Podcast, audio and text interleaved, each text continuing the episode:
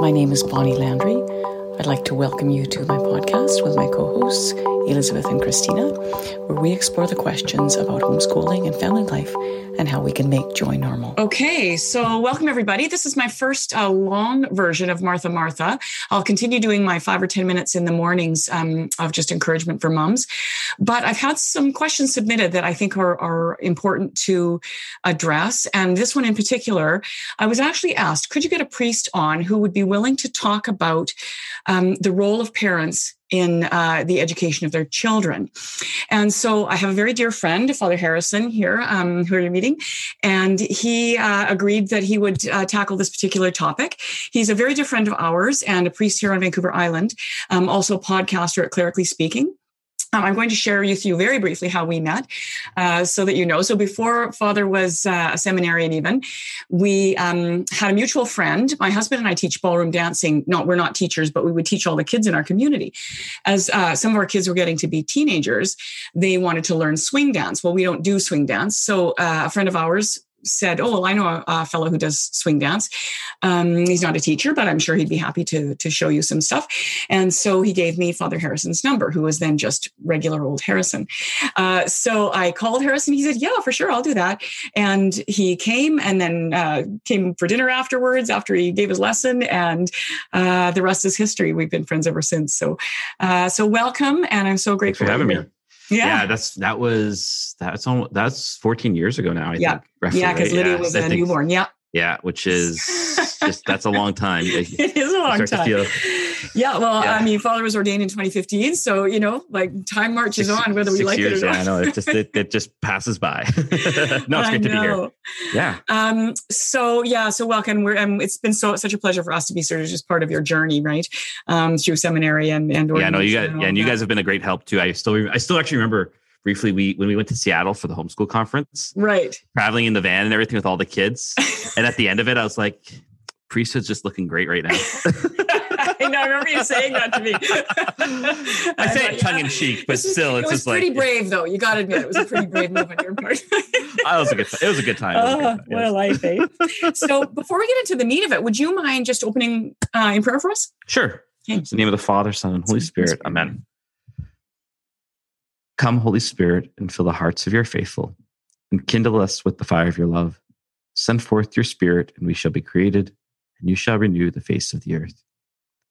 Hail Mary, full of grace, the Lord is with thee. Blessed art thou amongst women, and blessed is the fruit of thy womb, Jesus. Holy Mary, Mother of God, pray for us sinners, now and at the hour of our death.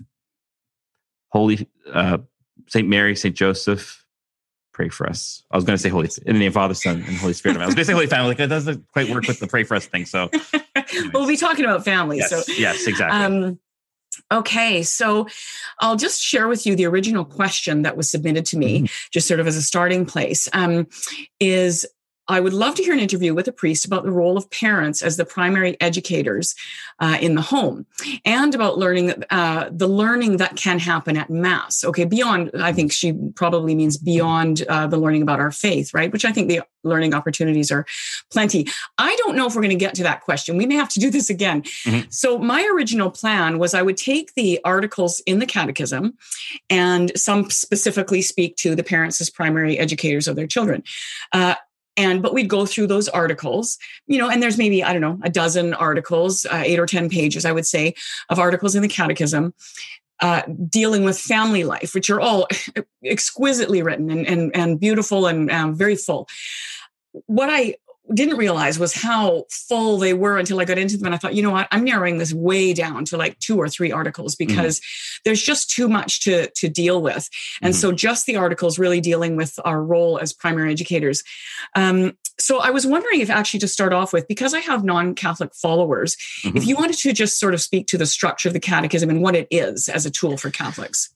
It's the catechism, or at least the catechism as referred to today, is uh, the result of something John Paul II did. Uh, I want to say 1991, maybe or maybe 1996, one of those two dates. Anyways, uh, mid sometime in the 90s, he released the uh, Catechism of the Catholic Church as a way, as a, it's meant to be a summary of the teachings of the Church to help us live our lives as a little reference book. I still know sometimes in RCIA where people become Catholic. Uh, you know, some people say just read the catechism all year. I'm like, well, it's not meant to be read cover to cover. It's meant more as a reference book.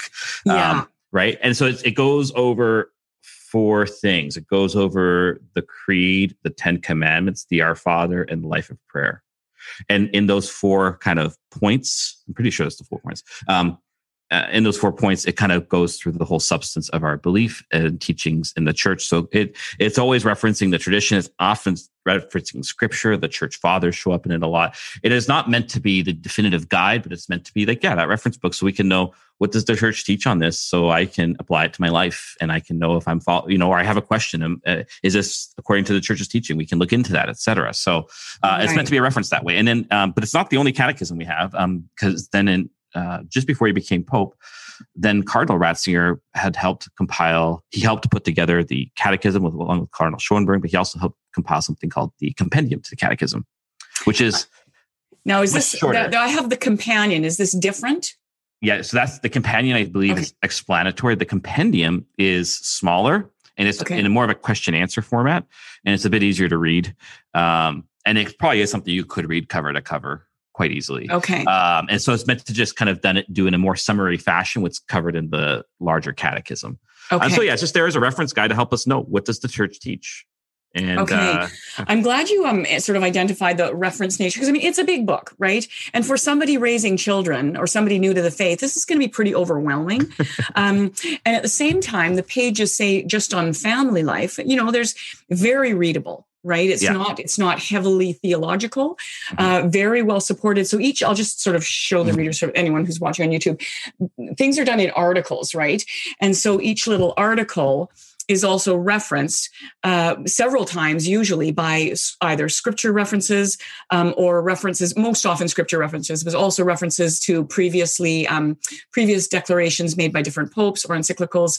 Um, so very, very well referenced, and that's I my understanding was that that's what this was was it went through those reference texts. So if somebody wanted to say, "Oh, okay, I actually want to know more about that article," mm-hmm. I'm going to look up all of the references. Mm-hmm. So um, yeah, so probably having all of those things would be helpful in our in sort of our spiritual lives, you know, mm-hmm. to be mm-hmm. able to refer to those things easily, right, or or yeah. gain clarity, right? Yeah. Whenever someone's trying to become Catholic, I always say you need three books. You need the Bible, obviously, a catechism, and actually, this is a it's not any official church document. I always recommend Catholicism for Dummies, which is actually a great readable. I've heard it's a well. fantastic book. Yeah. So those are the three books I always give to RCIA candidates who are thinking about becoming Catholic. Like if you have these three books, you're pretty set. Okay. Cool. All right. So, dealing with this particular question, mm-hmm. um, every line, like literally in all those um, articles, from articles are numbered. Okay. So, from 2204 to 2231, those are the um, articles dealing with family life, right? Um, and the duty of parents, the duties of children, uh, and you know a, a, pretty easy read. But in terms of what I thought I'd like to do with you is mm-hmm. take mm-hmm. a couple of those articles and kind of unpack them line by line, mm-hmm. you know, and mainly looking at the questions what does this mean? What does this sentence mean? Mm-hmm. Um, what does it look like in family life? And, mm-hmm. or, or how do I respond? How do I mm-hmm. discern how to respond? What parents really need and struggle with the most, I think, is agree, what do I do? Right? What is the action that I take based on this information that I have? Mm-hmm. What action is appropriate for me to take in my family life? And so, you know, I think that that's, that's an important thing to look at, right? Um, so I'm going to the ones I'll focus on mostly here is 2221 and 2223. So I'll read it, um, just sort of start reading them off. Mm-hmm. Um, okay, so this section is called the duties of parents. Okay, I'll read the whole paragraph first, it's short, and then we can sort of go line by line. The fecundity of conjugal love cannot be reduced solely to the procreation of children, but must extend to their moral education and their spiritual formation. The role of parents in education is of such importance that it is almost impossible to provide an adequate substitute. The right and duty of parents to educate their children are primordial and inalienable. So let's go back to the first sentence. So, mm. you know, let's just define the terms maybe if you can you know, yeah. sort of unpack this for us. The fecundity of conjugal love cannot be reduced solely to the procreation of children, but must extend to their moral education and their spiritual formation. Right. So um, when we're talking about conjugal love, like this is the the love between spouses, uh, between a man and a woman, and and fecundity is um, both the ability to reproduce, but it's all and and the, and um and, and so this idea is that conjug- the, the fruit of conjugal love is not just having a kid. essentially right. right that conjugal love is is not this reducible biological factor right? This is actually constant teaching around the church's whole sexual ethic really is this idea that that conjugal love is something that's really expressed in the variety of, of roles and missions in the family. And and so um, the unity of spouses is meant to overflow constantly into the children. You don't just have a kid and just kind of let them do their thing and dispense of them when you when you're not wanting them but really that there's meant to be an intimate involvement in their life and in their raising right? So hence the, this is why the the catechism then extends that by saying it must extend to their extend to their moral education and their spiritual formation. So there's a couple things it's saying there, right? It's saying that it's important for the parents to be the ones who form their children in the life of morality, like what's right and wrong, what's what's good and bad. This is the duty of parents. It really actually isn't the duty of society. I mean, society plays a role too. We, we are involved with groups. Um, we have good friends and family who are extended who help us with these things, but really the the people who have the direct authority are the parents themselves but also their spiritual formation. And I think that's um, that's a I mean, both of these are big ones because I mean they're both big because the moral formation is about how to live essentially, mm-hmm. while the spiritual formation, I mean, it's also about how to live, but it's um, that it's actually really going to depend on the parents to do these things, and this is a hard thing to do because we know, I'm sure, parents often feel inadequate to different tasks, mm-hmm. right? They don't feel they're capable of handing this, maybe handing on spiritual formation. They might not feel very spiritual themselves, for example. And so it becomes or, or hard. well informed or, well informed, exactly, yeah. right? So it gets very hard and it gets very scary. And so often when that happens, my experience is, is that it, that's when we say, well, we'll get other groups to come in to do the formation for us. Right. And it's not a bad thing that can complement, but it, it really has a heart and place first and foremost with the parents. Like I say often with religious education, if you aren't praying at home with your kids, I can teach them everything they need to know about the church, and it probably won't make a difference because it's not being lived at home. So right. when it's talking about moral and spiritual formation, it doesn't just mean like actually taking the time, sitting them down and and giving them lessons, but an experience of life really in the home. Right. Yeah. That prayer is natural to our family right? That going to church. This is what we yeah. this is just kind of what you do, right?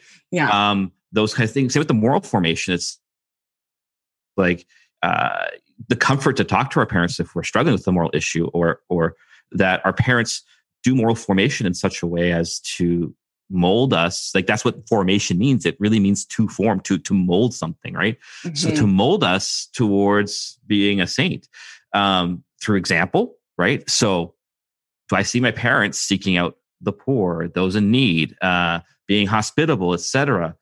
Because even often we know children learn more through example than mm-hmm. through didactic learning, especially early on. So those things are part of formation. Formation is not just sitting down with books; it's a way of life. Mm-hmm.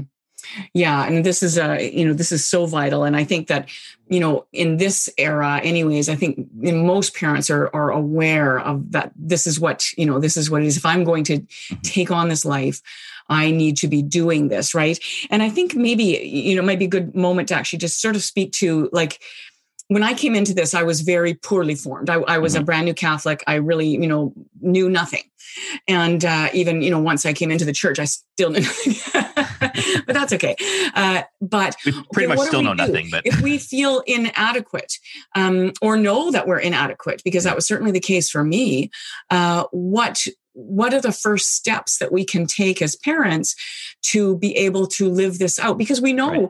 we don't need to be ideal mm-hmm. right? But what can we be? Where do we start? Yeah, and I think actually that's part of it. It's accepting the fact that you'll never be ideal, mm-hmm. right? Yeah. Um, you're not. You can't do this perfectly. This is the whole point of grace, yeah. right? God also steps in and does a work too through you but he's he's the one at work here. He's gonna he's going to draw you you and your family close to you. So don't expect perfection but just start with faithfulness. And so if it means like i really don't know but i know how to pray the divine mercy chaplet so i'm going to pray that or i'm at least going to pray it so my kids see it. Maybe they're too young to really kind of join in yet but i'm yeah. going to pray so they see it right? One of the because like one of the things i hear especially perhaps when older people pass away is they say, oh yeah, my parents were very devout people, et cetera, et cetera. So I asked them like, what was the prayer life like? Oh, I never saw them pray. Yeah. It breaks That's my heart. It breaks my heart. I don't. It's not to say they weren't devout, but it's just it, it, it's so it, you you start with being simple. We go to mass. We we pray at home. Like we say grace before meals. Um, that's spiritual formation. Um, um, that like, holy if- pictures in your yeah, home. yeah, right? exactly. Like, Yeah. And if your kids are going to religious education class, like when they get home, what did you talk? Us talk about today? What did you learn about?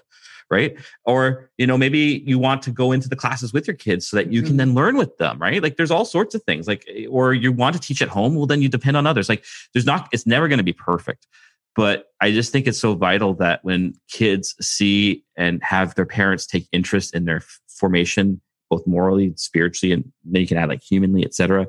Um, it really instills in them the sense that this is important and and but it's done in such a way that it's life giving, Yeah. right? Like we have, you know, we go to church. Why? Well, because we're Catholic and that's what you're supposed to do. Okay, well, I guess Yeah. sort of, but that's not really going to say like, "Ooh, I want to be a Catholic" when they're older. But it's like, well, no, I love Jesus, and we and being at mass is when I can be closest to Him. Well, great, Yeah. that's a great answer for a kid. Yeah. You don't have to be, a, and you know what? Here's the other thing: you probably will teach the wrong thing once in a while. Yeah. That's yeah, okay. Give that example, right? I mean, that's just a reality that you have to live with, but you have to rely on grace then, right? Well, and this is yeah. So this is the other thing. If if if if marriage and that conjugal love is also something sacramental for for the Catholic, then um, grace also is at work there always. Mhm. It's not something that's and just through our baptism itself, but also through the the, the grace of the con- that conjugal love that has been consecrated in marriage is always at work in the family. Yeah. Always. yeah, and it's a beautiful thing. It's something that uh, years ago I had a, um, this fabulous old, old, old priest uh, say to me, you know, when God entered into, um, when you when you got married, God entered into a covenant with you, Mhm. and in that co- the covenant means that He can't say no to you. If you ask for graces, He can't say no, but you have to ask. Mhm. Right. That's your responsibility. His responsibility is to fulfill his end of the covenant. Yours is to fulfill yours by asking. So every day, get down on your knees and beg for the graces uh, promised you in the sacrament of marriage, which are not Mhm. just for your marriage, but for Mhm. the fruit of your marriage, your children, right? Exactly. Exactly. And and whatever ministry you're involved in, if you are, or whatever. Yeah. Mhm. Exactly. Yeah. Yeah. No, totally. Totally. Hundred percent. So. yeah. the grace is always there and always working. Yeah, here's another little thing that that um, I'm not sure where it'll fit into the conversation here, but I know I've had mums say as they have you know more kids, maybe they have one or two or three or whatever, and as they get along, they realize you know their prayer life isn't the same as before they had children, Right. and you know that can be an adjustment if you're not prepared for that. That you know people can spend long times, maybe long times in adoration or long times in silent prayer or or spiritual reading, and that goes away when you have kids, right? Mhm. And I, I think that maybe it'd be nice to speak to that because, you know, the nature of our vocation has changed. So therefore our prayer lives must also, but you know, people, I think people can end up feeling like, well, I'm not, I'm not as close to God as I was. Right. And I mean, when you're, I, I find when you're settling into the vocational mission, uh, that's usually the toughest time to really have a solid prayer life. And I, and I say this as a, even as a priest, it's like, as you're getting settled into it, it's it's hard to And get things regular, years, right? Well, it takes a few years because like you have to get used to a new way of life. Like you get phone calls all of a sudden that are going to literally destroy your entire schedule for the day. and you don't want it to, you don't plan for it, but it does. And so how are you going to adjust your prayer life with this? And that takes time to learn how to deal with that, right? So it's the same thing with family. So I think first thing is patience with that, with yourself, with that, and recognizing too, like remember what St. Paul says, the Holy Spirit intercedes for us with groans too or sighs too deep for words. And so God, God in Christ through the Holy Spirit is always interceding for us to the Father. Um, so we can take comfort in that. You know, when we go to mass, we're still praying, even if the kids are climbing all over the pews. The church What is prayer in Christ. today? Yeah, exactly. church is still prayer because here's the beautiful thing: it's really not our work; it's Christ who draws us to Him. So you just get comforted in with the church. Like this is the beautiful thing about public worship as in a church. In the church is it is Christ's work, and we show up and like even as a priest, something like actually someone was saying to me just this morning, like I was perhaps a little um, or no, this afternoon, like, oh, you seemed a little hurried yesterday. I was like, yeah, because my brain was on something else afterwards. And so I couldn't get it out of my brain. Yeah. And so that just kind of changed my habits. And so like everybody go, but mass happened. And I was there as best I could be, and perhaps not as well as I would like to be, but I was there and God did his work. And that's beautiful. so you can take comfort in that. Like that's the beautiful thing about the sacramental life of of of, the Catholic Church is that mm-hmm. it is mm-hmm. something that's it's God's work for us who sometimes can't do the work. But at the same time, I do think like I do think it's worth. And I know, again, I know kids interrupt things, etc. But there's often a time of the day where the kids are hopefully all asleep. and usually the end of the day when they're all in bed, you're usually exhausted. But then just try to give God and you froze up there for a minute. Oh, if you oh, can just repeat sorry. that. Yeah. yeah. Just try to give God five minutes in that quieter time of the day, whether it means waking up a little bit earlier before the kids do, or, and, you know, recognizing things or, or, you know, um, or when everyone's in bed, whatever it might be or maybe even trying like i don't know i'm just thinking off the top of my head here maybe i mean i know again it's hard especially with littler ones you know trying to say hey guys we're going to pray a declaration now we're going to take a moment of quiet prayer to talk to jesus in our hearts mm-hmm. it'll also then tr- help the kids learn that silence is important and that if they see mom and dad quietly praying that they know not to interrupt because they know mm-hmm. mom and dad need this to serve and like also tell the kids like hey kids you what mom and dad just need five minutes to go and pray for you guys. Um, can you guys just quietly stay here for a bit? It's little things like that tell the kids this is important and that you're doing mm-hmm. that not just for themselves, but for them, right? Because prayer, often we can see prayer as just like almost, I hate to say it, but often we can see prayer in a very narcissistic sense. Like, what's it going to do for me? Right. Well, prayer is actually meant to be other centered, right? It's supposed to be focused yeah. on God and the needs of others. So allow that kind of quiet prayer that is fruitful for ourselves, but offer it for your kids.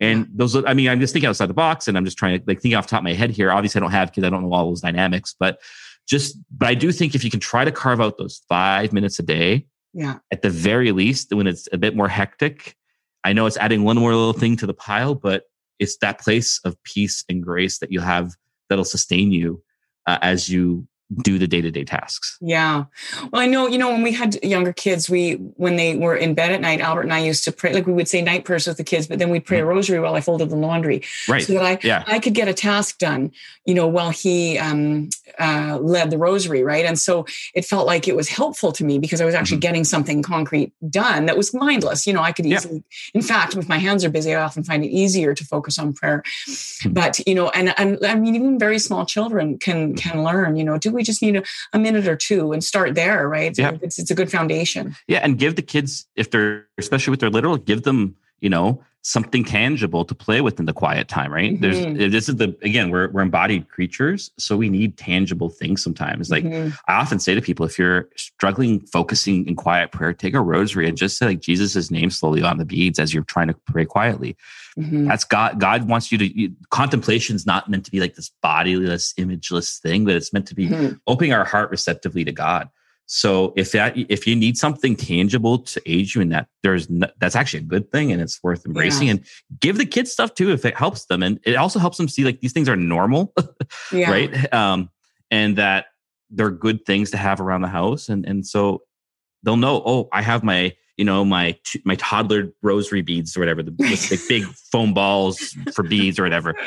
But the kids the will know in the dark ones. Yeah, but the kids will know at that time, like hopefully oh yeah, this is the time where we're supposed to be quiet for a bit. Mm-hmm. Like kids learn these things very well and very intuitively. So yeah, you know, you experiment compare it to a you know like say dinner you know that that um, and this is always helpful when you have one that's a little bit over you know four or five but you sit down to have dinner and the younger kids the first one it's usually harder with but then the kids after that oh okay it's the time when we sit and eat dinner and there's not really the fuss of making them sit in the chair mm-hmm. or trying to you know get dinner over so i mean prayer can be the same idea. I'm going to backtrack for a second because mm-hmm. you said something really interesting. I thought when you were talking about a priest, you, you're coming to say mass and you're not doing it perfectly.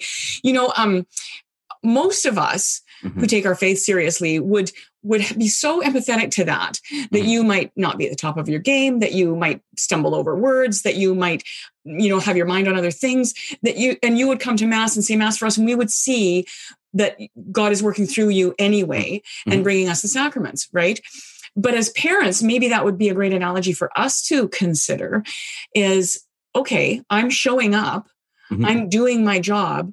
Um, I'm not doing it perfectly, but God is still all those graces are still available to me. So if we if we can allow, if we can be generous enough to allow our priests to, you know, uh, fumble or fall short or, or whatever it is they do, and we are, why can't we do that with ourselves? Mhm. Right? You know, We're always our worst own critics. we are, right? really we are. are, because you're probably much harder up. on yourself. Oh yeah, yeah, yeah. I, I'm very gentle on others, very hard on myself. I know, yeah. Okay, so that's line Yeah. one. Okay, so uh, okay, so the next next sentence is the role of parents in education is of such importance that it is almost impossible to provide an adequate substitute. Mm. Yeah, isn't I mean, and it, so it's interesting because they're using. And I, I, I was trying to look up the uh, citation, but I couldn't figure out which uh, which document it was that it was. I found Uh, it. Oh, what, which which Yeah. one was it?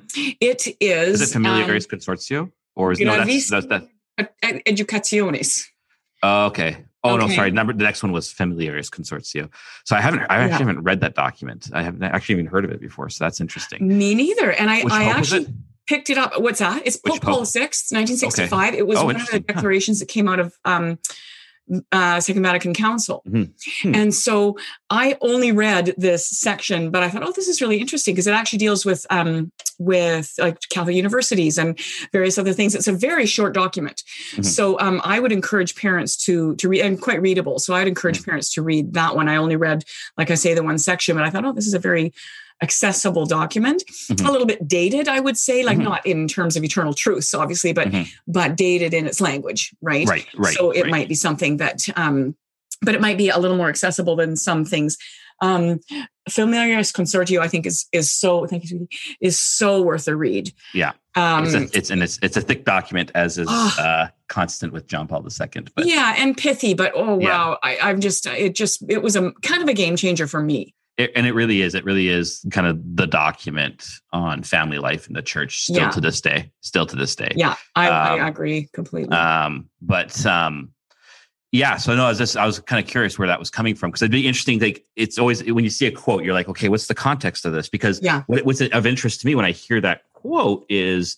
they're saying it in regards to um, they're they're talking about it in reference to spiritual and moral education. So I'm wondering, does the document talk about this just in moral and spiritual education, or does it extend it further to kind of all education?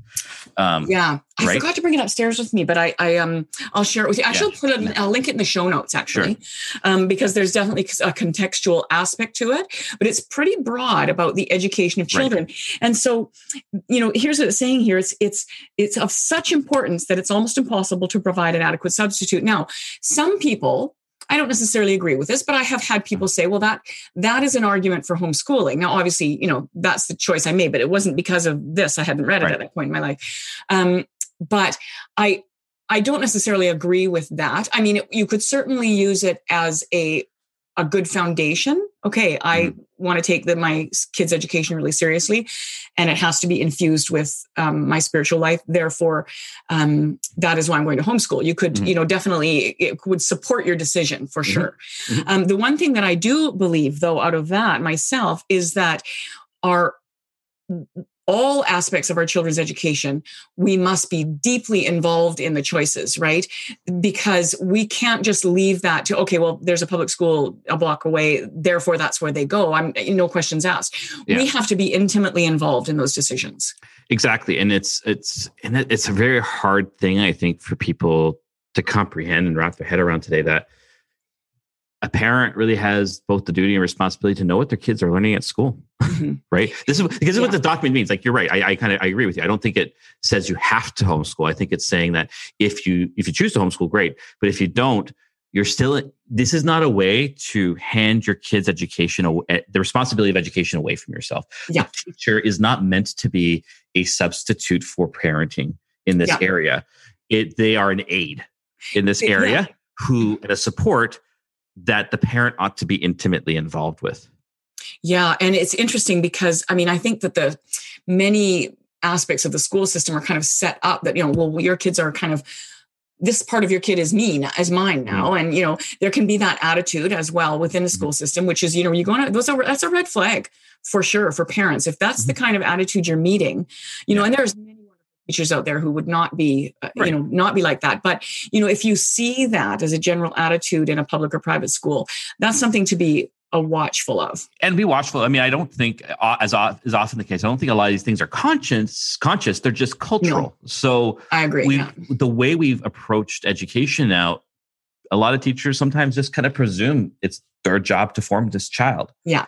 And it's like, well, yeah, but not in the way you think it is, and not Yeah. and not with and I mean, again, it's also hard the way even education is set up today that for parents to actually be actively involved in their children's education, to Mhm. know what's going on in the classrooms, right? So it's just the but yeah, what the document's just trying to say there is that there is, in other words, there is no actual substitute. And so a parent has to know what's going on in their education. So if they are going to, um, if they are going to, to a public school or even a Catholic school to Mhm. actually find out, like, what did you learn today? Right. Yeah.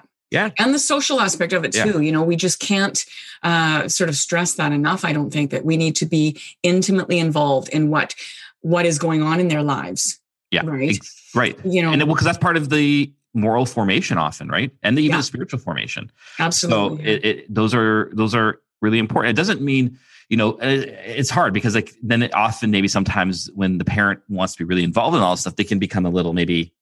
I'm not saying it's often the case, but I've seen it where the parent becomes overbearing, right? Yeah. Where they're concerned, it's like, wait, your shoes got untied at school today. Oh, I'm phoning the principal or something like that. You know, it's like, and I'm not exaggerating. I've heard similar-ish stories before in schools. So it's like, um, you know, it's not about being overbearing, but it's just about having an active charitable involvement. yeah And and and when you come against something you might not agree with that's happening in the school for your child, uh, to approach it with charity and not aggression, right? Mhm. Those absolutely are really all important things and all of that. So yeah, I agree. I think homeschooling great, but also if you're not homeschooling, that's fine. But then you have there is this is not a way for you to forfeit that part of your child's life. Yeah.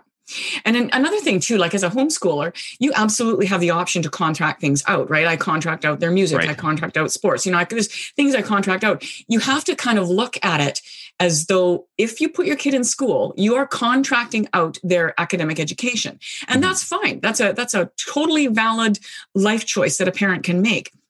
But you know, you're not going to um, send them off to soccer and be completely blind to, uh, you know, inappropriate language being used or uh, you know, people that you don't want them being around, right? That needs to be addressed, right? Exactly. And exactly. so, you know, same same with with school. You know, we're contracting out what is actually our job, exactly. right? And so, if we see it in that light, okay. Next, um, uh, oh, this is a great line.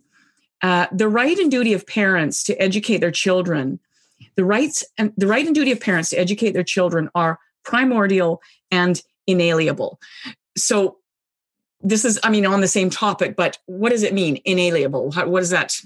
Uh, it cannot be alienated. So inalienable and alien to be an alien is to be a foreign, is to be pushed to be something foreign in a way. So inalienable means something that cannot be pushed away, that it is Right. inherent and um, cannot be removed, no matter. And even when there are sometimes government policies or whatever that interfere with that, it's not actually removing the right because it's it's it's based in your personhood and in your vocation and in the nature and structure of marriage and family. So right. it, it is no, even if there is interference, it cannot actually remove the right because it's actually based in being a human being, right? That's what we call it, like to use a technical phrase, we would call this like a, like an, uh, it's, it's, uh, it's got its foundations in like a basic Christian anthropology, a basic Christian vision of the human person, that this is part of what it means to be human, right? And it's also, um, I also love how it talks about how it's primordial. This, that's the, for me, that's actually even the cooler part of it okay. because primordial like primordial means essentially we're hearing there before the fall this is how god instituted the family from the beginning it is something that has not been lost by the fall Ah, okay. it might have been twisted and Right. you know because of the fall but it's it's it's because marriage as we know is not a result of the fall it's something that exists Right. beforehand and so if, if if that's the case then those things that are good and holy to marriage they are there from the beginning and that's what we hear my primordial that's what we should be hearing that this this this right is how god created families to be Okay. And so the the closer we are living to that, really in a sense, the closer we're living to our our ideal. Exactly exactly and, and and to our ideal okay. and and to how god has created us to be yeah so it, it's very it's a very pow- it's a very powerful word when you hear that Yeah, yeah. Yeah. if no, with that understanding, for sure. Mhm. Um, okay. So I'm going to jump one segment here just mm-hmm. because I think it addresses already a lot of what we've talked about, but I'm going to jump to the next um, article 2223, mm-hmm. uh, probably the most quoted by by homeschooling parents anyways in terms of supporting their decision to homeschool right okay the church right. has my back here in a sense right uh, parents have the first responsibility for the education of their children so we've we've talked about that they bear witness to this responsibility first by creating a home Oh, I love this line where tenderness, forgiveness, respect, fidelity, and disinterested service are the rule. So I'd like to talk about those words for a moment because they're important. Uh, tenderness, forgiveness, respect, fidelity. Most of what do they mean? What do they? What does that? Right. What does that mean for us? How do we? How do we live our lives? Well, I'm going to just go back, just like three words earlier first, though because okay. I think this is this is the groundwork for all of this. You'll okay. notice how it puts in italics, creating a home, right? Yeah. When the catechism um, italicizes something, it's saying um, I'm trying to really emphasize something here, right? Um, so creating a home, like that, parents are co-creators with the Lord, right? Mm-hmm. you are really creating something. I was I did a funeral last week and I was talking to the daughter and she goes, My mom was a homemaker, but in the best and truest sense of the word, she literally made the home. Oh. Right. And I'm like, what a great way of talking about it. And I think it's yeah. the same thing here. Parents have this, you are creators. Like because you are and why? Because you were co-creators with the with God in the in the in your children right? God just doesn't God just doesn't throw a child on your lap, right? Um, it comes from your conjugal love, right? So the so as we talked about earlier with this idea that um, the um, conjugal love is not just limited to the procreation of a child and that's it that you're done being a mother and a father so too if conjugal love is the is something that creates with God. Well, that and that and that role doesn't end with the with the child being born, but continues on afterwards. Then the act of creation continues. So when when in a sense, what they're saying is you your responsibility is to create this home and these are the things these are the tools you will use to create that home and and we're talking less yeah. about i mean it's a home but we're talking about the place people want to be, the place people feel safe, yeah. um, the place where people want to come back to. You know, this is it's it's a kind of a big deal, mm-hmm. right? Well, we're talking about the domestic church. Like this, yeah. is when I'm reading this, all I'm the phrase that just keeps on hitting me over and over again is domestic church, domestic church, domestic church. Mm-hmm. Because what are because what are all those virtues there? But yeah. the virtue of the Christian. Yeah. Right. And um, yeah, so it, I mean, tenderness, forgiveness, respect, fidelity, I mean, respect is really important there actually because it's under the this is under the section of the fourth commandment, right? Uh, so honor your father and mother. This is an important thing, but also children, parents respecting their children, etc. Fidelity, mm-hmm. um, and fidelity. I mean, that eh, like, fidelity is not just like I'm. I'm going to a little all over here, but fidelity is not just between the spouses, mm-hmm. but fidelity to the mission, right? Like, if you know, perhaps I know the male experience a bit better, obviously. So, um, uh, you know, if you're really interested in, uh, you know, if you're a guy and you love playing poker, well, you can't go out playing poker five nights a week mm-hmm. because you owe a fidelity to your home. Yeah. And if you are, you are actually being, in a way, unfaithful. Right. Right. Or, you know, you're always yearning for these other projects that turn your attention away from the more fundamental. I'm saying that these other things aren't bad, but they should mm-hmm. often just be seen as leisure and and serve and as long as they're in service to the mission. If they're not in service to the mission they ought to be kind of pushed aside for now. Right. Um, fidelity is and it, it's also children fidelity to their parents right?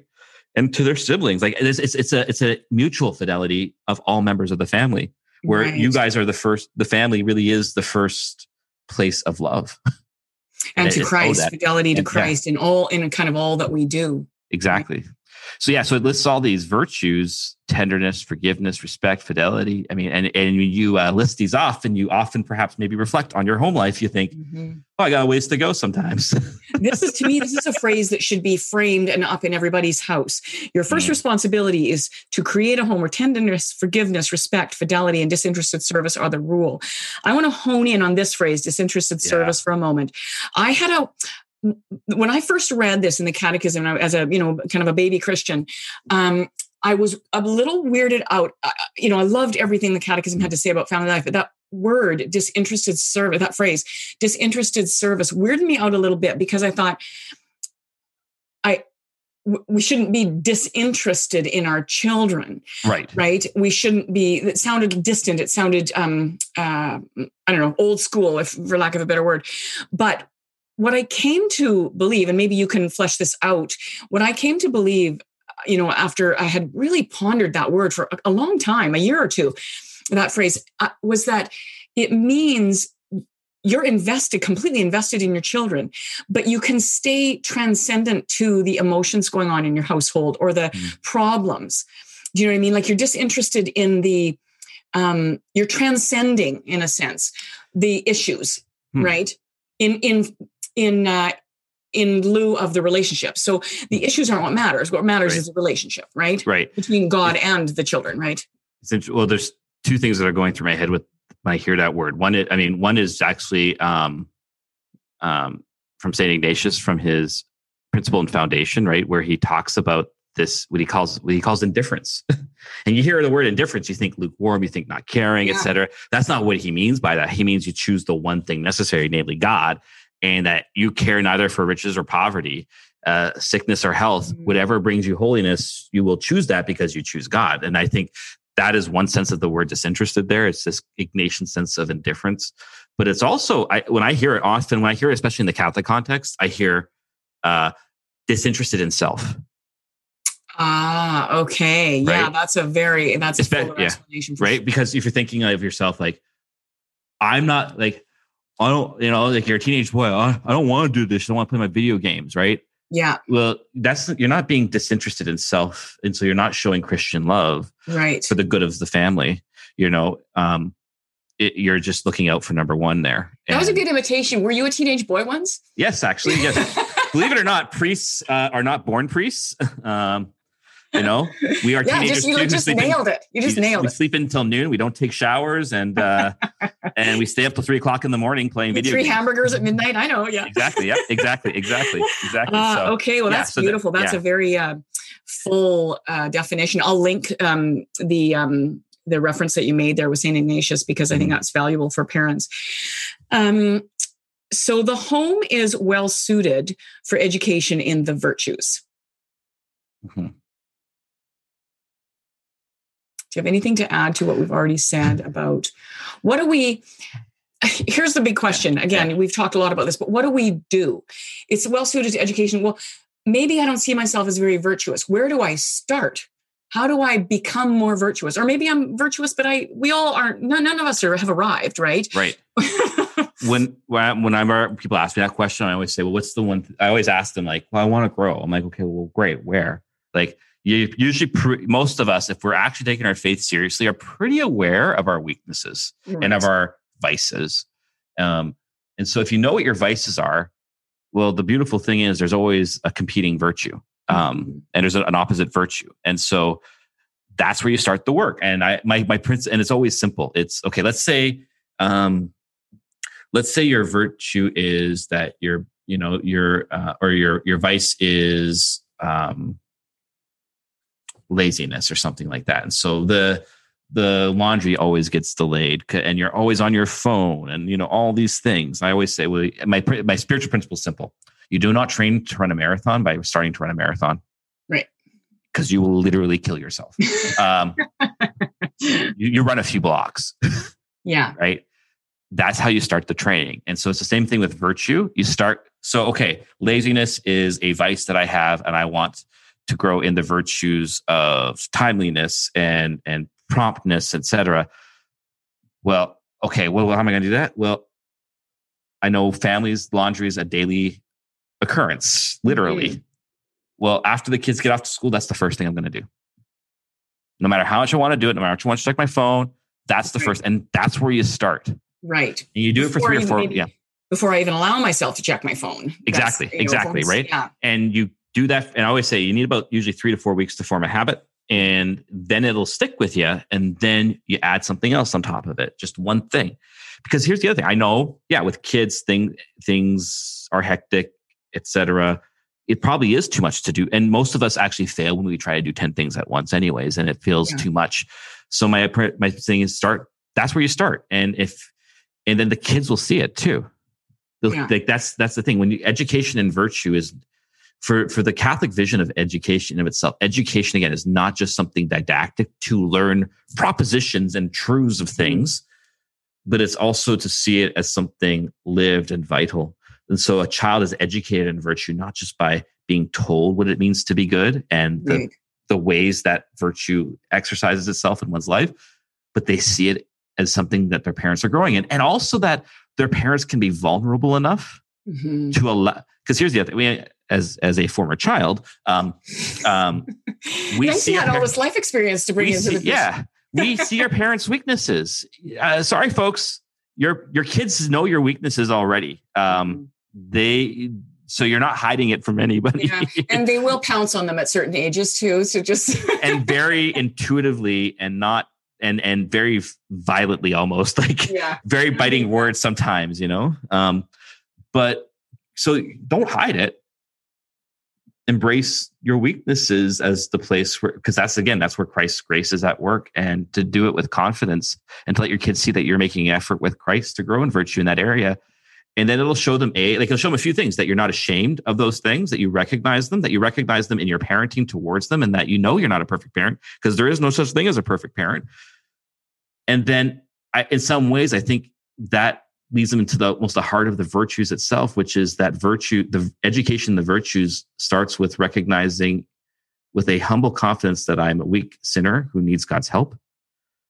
And I saw that in my parents.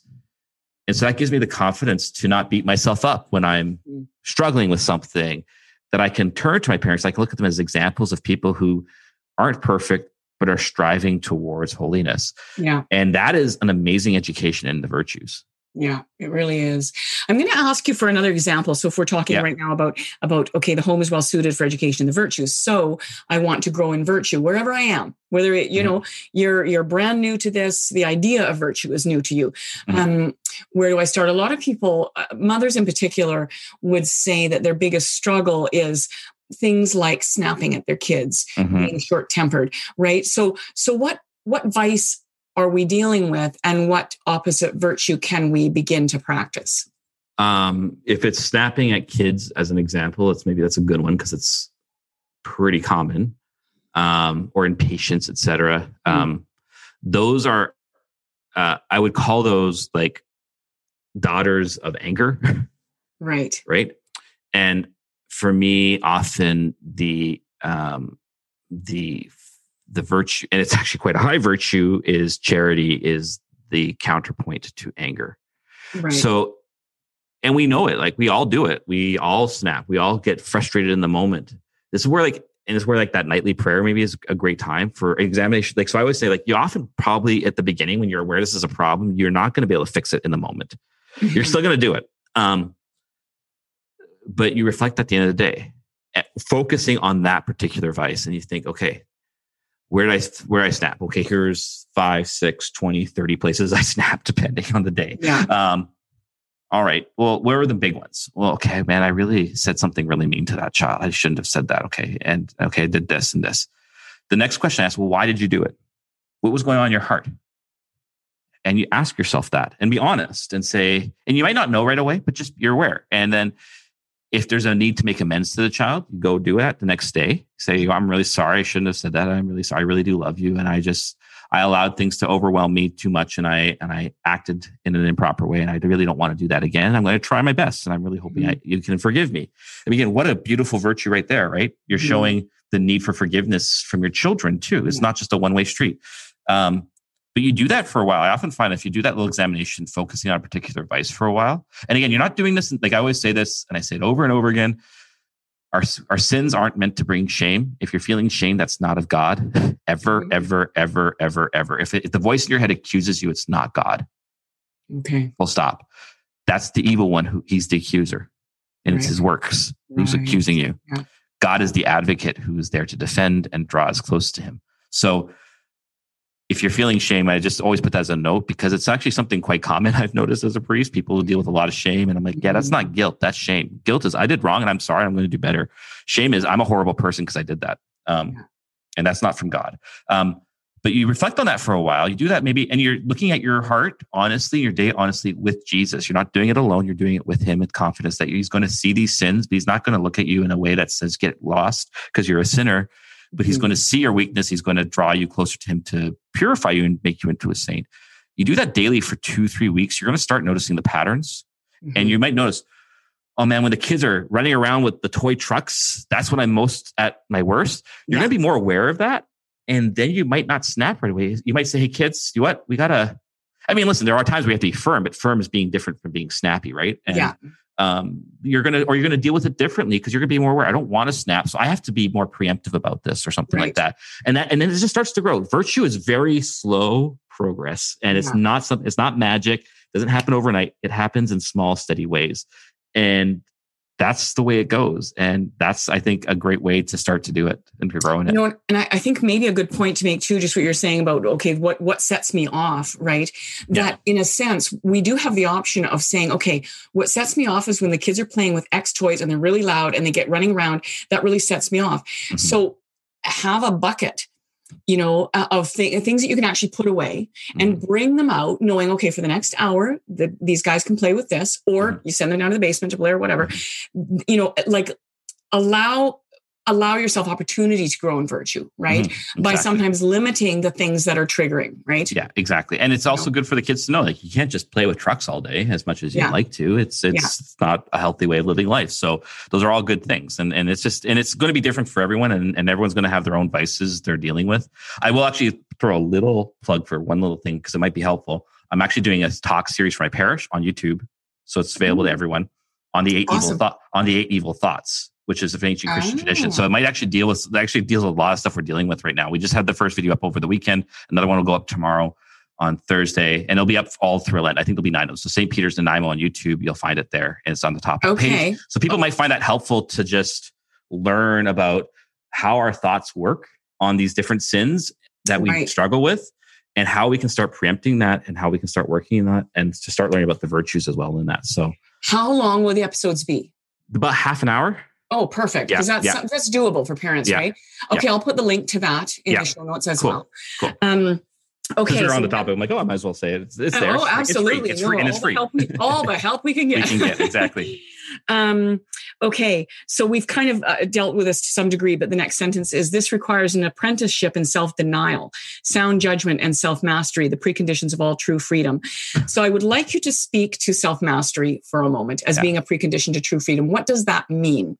What does that mean? Right. I mean, well, simply mastery over self, right? That I have control over myself. We are fallen people who um, can, you know, we we talk about how the fall affects our experience of even bodiliness, right? So um, Paul actually uses this distinction between body, like body and flesh in Mhm. in Scripture. If you hear flesh, you think hear the word fallen body.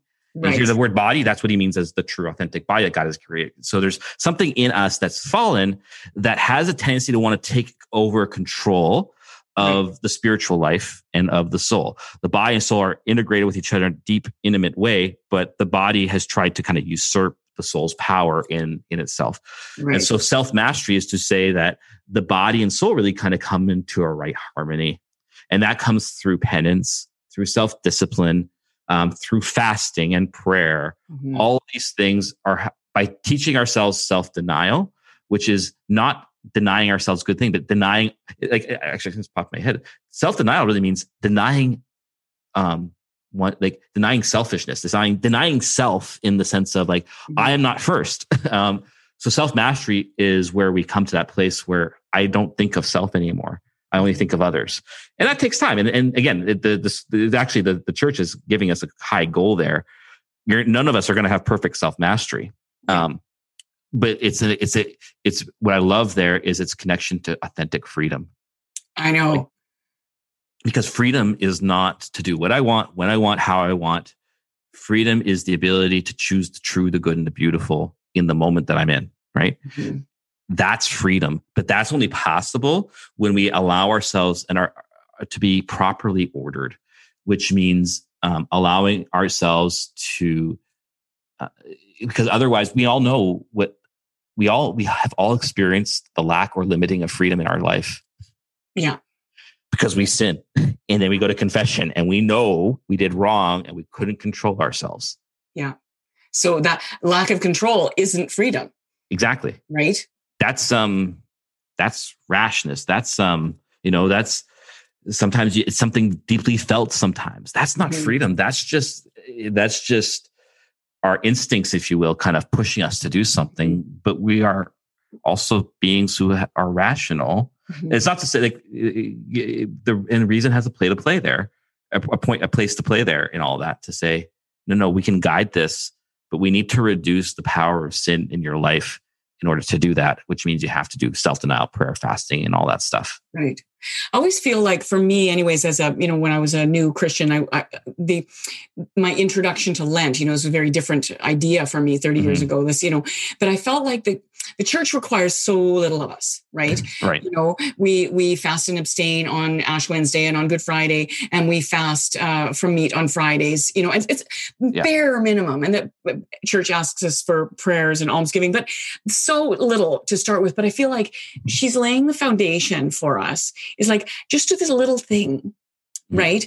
In order to grow into greater um, uh, ability right baby steps you know so right. we we make these little baby steps that the church asks of us but ultimately over the years you start to think i i can actually do more than that right, right. i've i've seen how this can help me grow how how it can uh you know self mastery in particular is like to be able to hold your temper when your kids are freaking right. out or mouthing off or whatever you know it's yeah. it's uh yeah feels very good right yeah yeah, or or you know, as uh, as as, as in Seinfeld, you just scream "Serenity now," so you don't yell at the kids or something like that. You know, um, no, but it's it's in the church like with Lent, she gives us pretty bare minimum stuff. I mean, because the whole point of those disciplines is that it's a work of the whole church.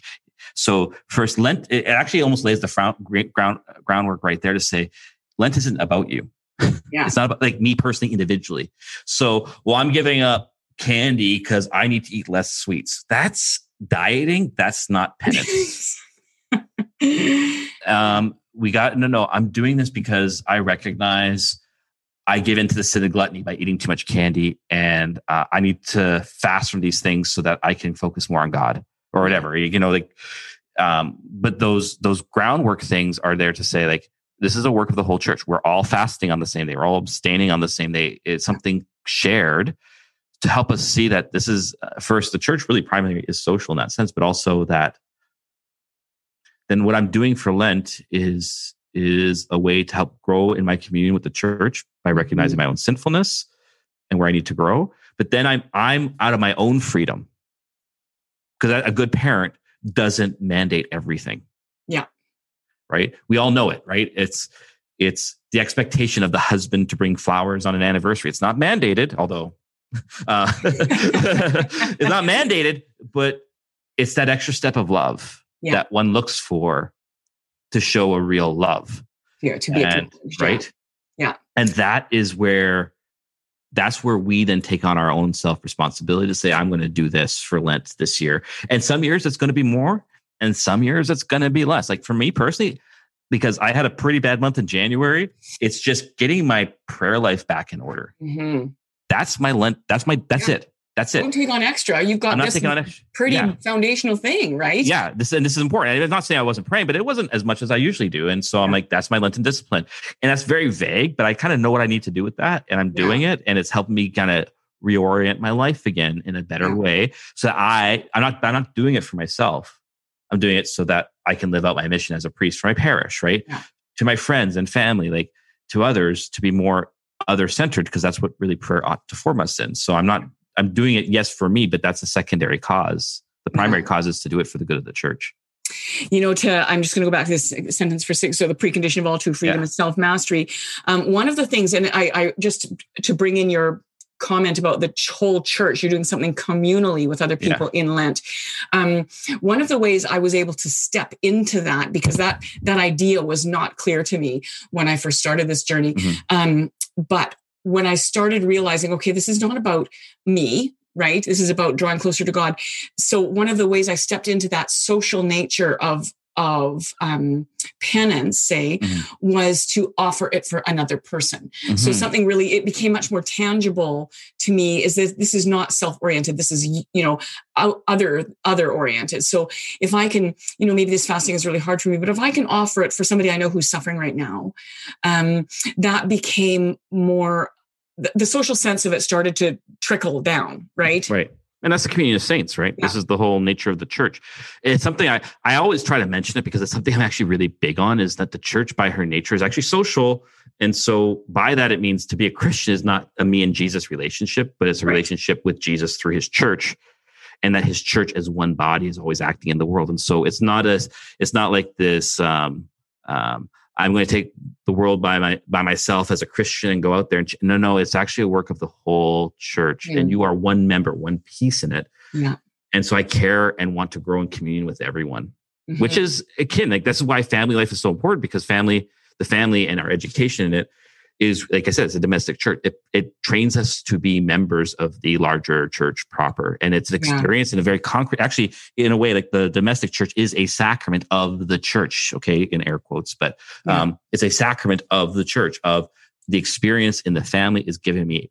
is an ex- is actually it's a real experience of the church in a very consecrated concentrated way to help me imbue and immerse myself more fully into the larger church right yeah there's only a couple more sentences yep. left in this one. Yep. So I think, do you have time to yep. yeah, talk 10 minutes? Okay. Um, so parents should teach their children to subordinate the material and instinctual dimensions to interior and spiritual ones. I'm going to combine the next two sentences mm-hmm. because I think they're related. Parents have a grave responsibility to give good example to their children. Right. So, I mean, and this in some ways, I think summarizes a lot of what we've talked about. It gets, mm-hmm. uh, yeah. it's kind of bringing it all together here, right? Yeah. Um, to teach. So when we talk about subordinate, we it's uh, that is a very unpopular word. um, uh, it, it, to subordinate does not mean it, it means to put it under the sub order, right? Yeah. So you're or you're ordering things in it, you're putting things in a proper order order. So um it's saying it's not saying material instinctual dimensions are bad. It's just saying that they're lower lower on the hierarchy, if you will, of things. Right. And so they just need to be in right relationships. So when it's talking about subordinate, subordinating material instinct, instinctual dimensions, it's saying put put them in right order. Um, right. Put them put them um, yeah put them in the right place. Um, so they are not disordered; they're just right. out of order. Because then right. they will be lived fully right. and they will be embraced fully. Like we are, because here's the thing: we are material creatures, we are embodied creatures, and so we actually have material and instinctual dimensions. Right? I'm hungry. I need to eat. Uh, there's a fire in the kitchen. I got to run. Right? Like that's instinctual, but that's good. Like that's a good thing. God created it in us for a reason. The problem is it's kind of all been inverted in material and instinctual dimensions have overtaken things. So it's important to see that because like when we hear subordinate, we think less good. It's not quite what it's saying. It's just saying right. all a good, just but it's got to be properly ordered. And so right. those interior and spiritual uh, um, dimensions are of greater importance, but they're always lived through the body, right? So um, all of those things are just important. And then, you know, then it continues right with that. Like parents have a grave responsibility to give good example to their children yeah. by living first that ordering. Mm-hmm. And well, and children are, you know, young children are completely impulse driven, right? Yes. They are operating on an instinctual material level all the time. And it's a very gradual move, you mm-hmm. know, as they move towards, um, you know, the proper ordering of things. So if they don't have that example, in a sense, you know, there's a pretty good chance they're going to stay in that material instinctual um, level of life and not and sort of be hampered in their maturation, right? Exactly. Exactly. Yeah. Right. So it's this because again, we're fallen creatures, so that that those things take over, especially when we're younger. And that's the whole point of a parent is to say, "I've been through that process, and I'm going to help you get there too." Yeah, with love, patience, care. Yeah, firm love when needed, but always out of that place of Christian charity. Yeah, Okay, I'm, last sentence, and then I mm-hmm. just want to say one thing before we wrap up. By knowing how to acknowledge their own failings to their children, par- parents mm-hmm. will be better able to guide and correct them. Mm-hmm. Then it has a couple of scripture quotes. Uh, he who loves his son does, will not spare the rod. He who disciplines his son will profit by him. And father, do not provoke your children to anger, but bring them up in the discipline and instruction of the Lord. So, you know, what does walking with, you know, look like? That we've we've discussed a lot of this, but uh, you know, walking with them includes acknowledging our failings, right? Mm-hmm. And, and, it's it's yeah. so important. It's like, I mean, again, like this more just experientially, it's my, my side as a priest. When I make a mistake, I say, "Yeah, guys, I'm sorry. I, I did that. and I shouldn't yeah. have." Or I, I, said, or I was a little short with you. I'm really sorry. Like I have to do that to parishioners yeah. because um, I too am a sinner. Yeah, and so what it does is it communicates to children that yes, you are a sinner, but it's not a badge of dishonor and shame. It's a it's the place where grace begins to work.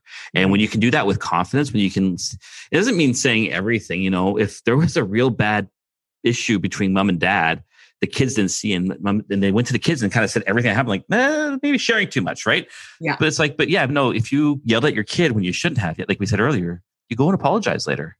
Yeah. You say, "Do what? Yeah, I gave into anger there. I'm really sorry, and I love you, and I want. I don't want that to get in the way there." And kids are pretty forgiving, very forgiving, right? If we allow ourselves to be vulnerable, right?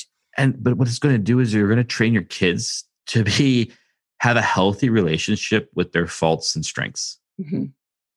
because that's what we all have. Yeah. And we all want to work on all of those things, but then they're not going to. Again, they're going to see them as things that I don't need to be ashamed of them. They're just part of who I am and I'm going to work on that with God and His grace, and that that's the place where God wants to work, and that's the place to encounter Him, and that's great. And when parents can do that by showing uh, an act, and when I act of humility, mm-hmm. right? When when someone in authority over us says, "I'm sorry, I was wrong," yeah. uh, does a tremendous amount of good. Yeah. And when you think when like uh, between spouses or between a, a, boss and an employee, mm-hmm. you know, mm-hmm. if they say, if your boss, you know, goes off his head on you or whatever, and then comes back to you and say, you know, that was, uh, that was way out of line, you know, uh, mm-hmm. not dignified for either of us. And I'm so sorry. Right. Mm-hmm. Exactly. You know, it's just huge. It's huge, it's huge, it's huge. for, huge. for goodwill. Right. Yeah. Exactly. Yeah. But you know, often like, you know, sometimes we're afraid to do it because we think, oh, I might lose authority over my children, or if you're in yeah. a workplace, I'm going to lose authority over my employees. But it's usually the opposite. If there's fear, that's that's probably not of God there, because that's a great act of humility, and humility mm-hmm. always draws us closer to God. And even if it brings about uh, a result we don't want, we have to trust that the grace is at work there in invisible ways to draw us closer mm-hmm. and others to Him through that act. So mm-hmm. trust, trust in grace. yeah, such a big part of our journey. Thank you so much. I wish we could talk for another hour because I would love to delve into mass, but yes, um, maybe we for, for every, yeah, we can do it another time. And for, for the yeah. listeners who don't know, Bonnie and I have no problem talking for a very long time. We're old friends, so we can do it all the time. Yes, yes um, exactly. So yeah, so this will go up after it's uh, edited. It will go up and um, probably within the week. Uh, so I'll send the links to you and whatnot. Cool. Um, thank you so so much for joining no me been terrific. I'm really hopefully that was okay and much fuller answer yeah. than the uh, than the uh, question submitter. I, I'm assuming was uh, yeah. Uh, was expecting. So I'm so grateful. Well, I think um, you find too with the catechism is it's yeah. uh, there, there's always so much there, so much built into it that you can just comment on it forever. Yeah, it's so amazing. Yeah. Um, another thing too is uh, I think maybe for my little Martha Martha mornings that I do, I do five or ten minutes in the yeah. morning for moms, you know, kind of encouragement. I might use Familiaris Consortio, yeah, and just read little bits of it, you know, yeah, so that they don't have to read it themselves and just comment on. Because I've done lots of talks on that particular document. Because the only thing you want to check is fair use rights. Ah, uh, okay right? So just I don't I have no idea. I'm not sure how it all works, but just okay. be, be aware of copyright issues with that, right? But right, okay, yeah. So if I'm just speaking to it, would that be a problem? That might be that should be fine. Okay. Uh, like what we did today was fair use, right? We're just okay. taking if we're not reading the whole catechism on a podcast, yeah, yeah. right? Um, quotes uh, you just want to; those are things you always like to look into. And yeah. I'm learning more and more about how where you have to use rights and stuff like that every day. So, uh, well, thank you again. I'll let you go. No um, God bless, and I'll send God you, whenever this is out. Sounds good. Awesome. Okay. Thanks. Okay. God bless. Bye. Bye.